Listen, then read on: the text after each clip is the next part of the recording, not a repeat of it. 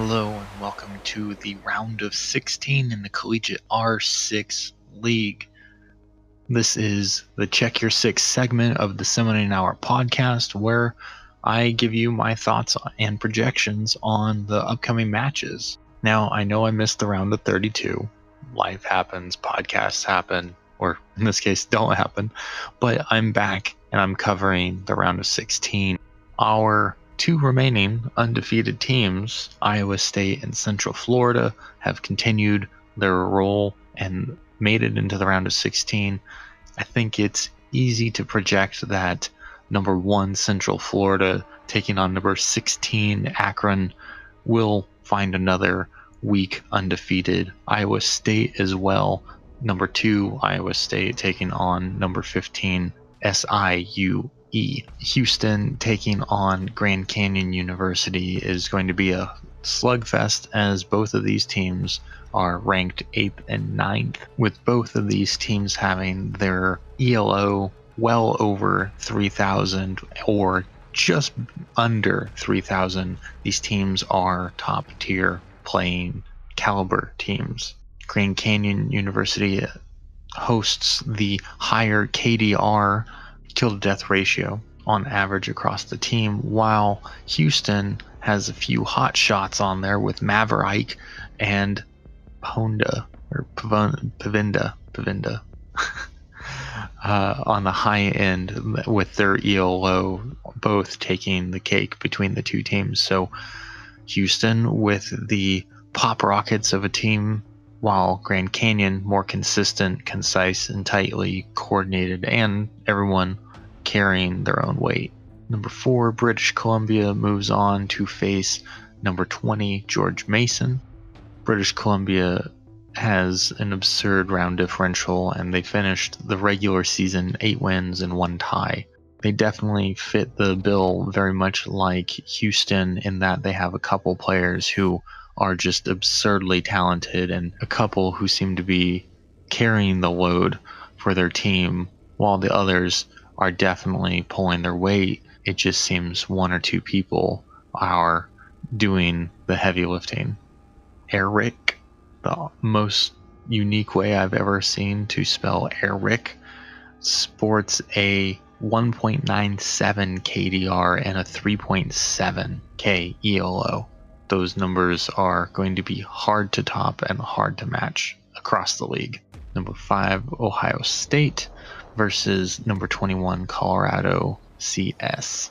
Ohio has a very well rounded team with high ELO, with very well spread out KDR. They all have played pretty much all of the rounds for the season, with only one player having played uh, most of the matches for this season, but not all of them. So there was a sub who carried some of the weight, but the player who's played the most as that fifth player, they've definitely done their damage and can hold their own.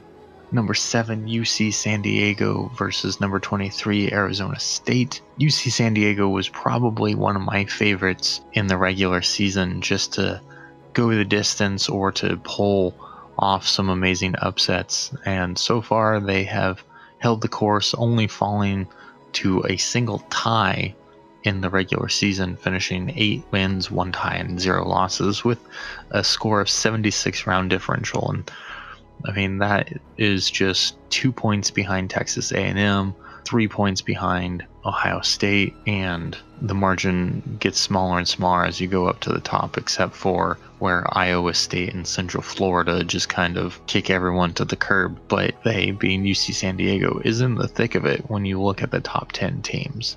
UC San Diego definitely strays that line away from that setup of having everyone spread out and carrying their own weight. We have three hotshots on this team who are definitely doing the damage and who are fra- out fragging most of their opponents, which is probably how they've won most of their matches, with three players sporting 1.8 KDR.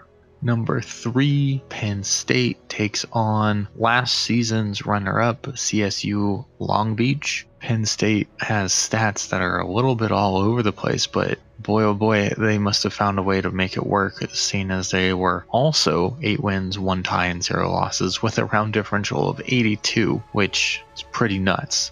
A couple heavy headers on the team seem to have done the trick for them. I wonder if it's their map picks or bans, or if they have an unconventional draft that has really set them up for success.